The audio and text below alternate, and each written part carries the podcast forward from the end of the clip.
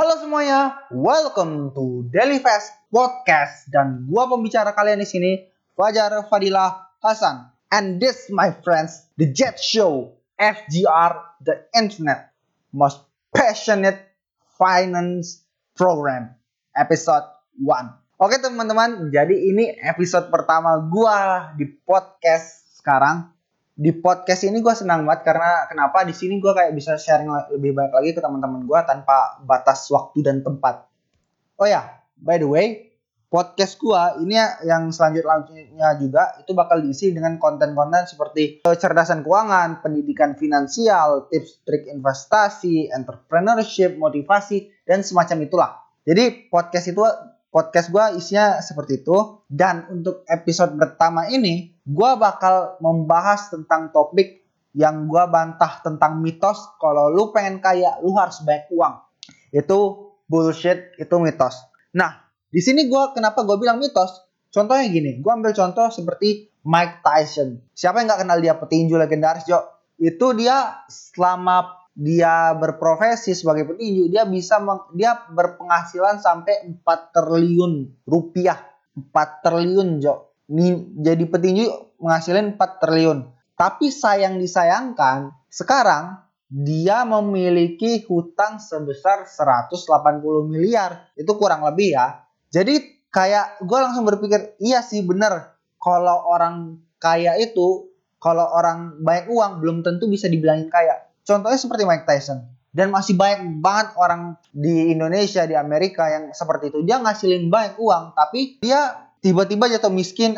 Kadang ada yang bunuh diri, ada yang masuk rumah sakit jiwa, ada yang di penjara. Karena itu kenapa? Itu kenapa bisa terjadi? Itu karena kurangnya kecerdasan keuangan. Lah, kok kecerdasan keuangan sih?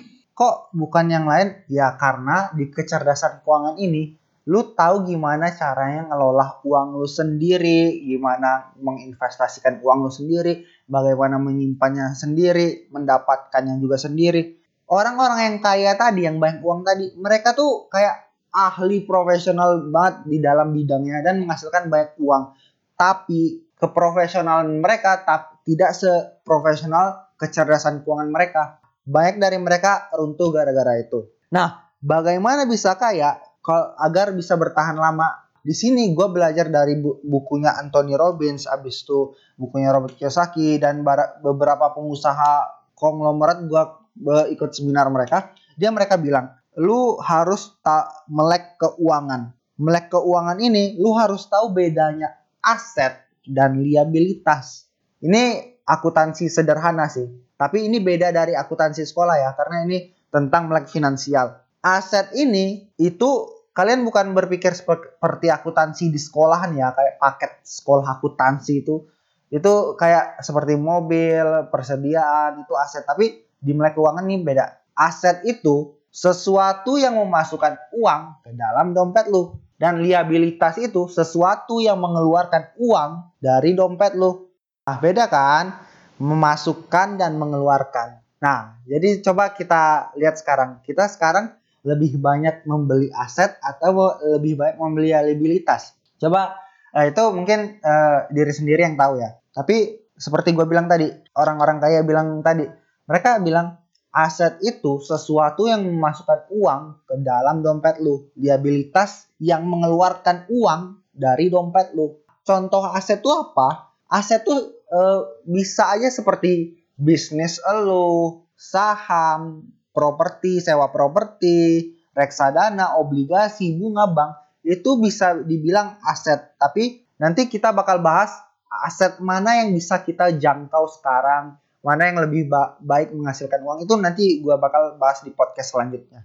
Jadi aset tuh seperti kayak yang penting uang datang ke dompet lu, bisa bisnis, investasi, uh, apa kek. Nah itu aset. Kalau liabilitas yang mengeluarkan uang dari dompet lu. Contohnya apa? Misalnya contohnya seperti uh, mobil, mobil, motor, laptop, uh, rumah. Nah, ini kenapa gue bilang? Karena pasti setiap bulan kita kayak mengeluarkan biaya untuk perawatan uh, suatu kendaraan tadi kayak mobil, motor. Habis itu kita perlu isi bensinnya. Tapi ini nggak bisa dibilang juga liabilitas sih. Kalau dia produktif, itu bisa kita bilang itu uh, sesuatu yang keharusan. Tapi kalau yang kayak misalnya kita punya motor nih, habis itu kita beli motor lagi buat bergaya-gayaan, itu liabilitas. Kenapa? Itu lu nggak perlu, tapi lu per, kayak itu perlu kayak lu beli itu juga. Nah, ya gua tahu mungkin motor yang lu beli itu itu bernilai buat lu. Tapi untuk secara kecerdasan keuangan, kalau lu pengen kaya, kalau lu pengen kaya ya, tiru apa yang orang kaya lakukan. Nah, mereka melakukan bu, beli aset bukan beli liabilitas. Oke? Okay?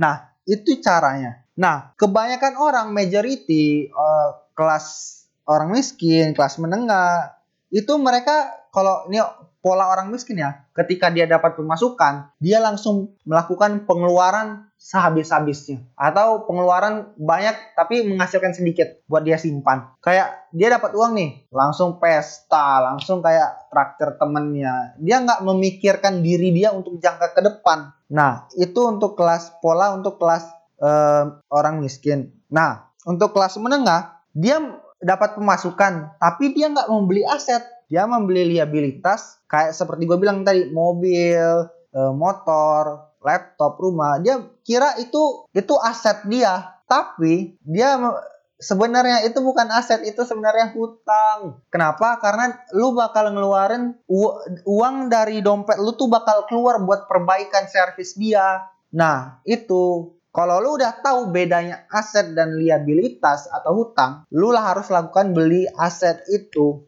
Oke guys, jadi untuk podcast kali ini episode pertama ini tentang kecerdasan keuangan, tentang bedanya aset dan liabilitas. Oke, kita kesim kita simpulin ya. Aset itu sesuatu yang memasukkan uang ke dompet lu. Ingat nih baik-baik. Liabilitas sesuatu yang mengeluarkan uang dari dompet lu. Mengeluarkan, memasukkan itu beda. Kalau lu pengen kaya, lu harus beli aset.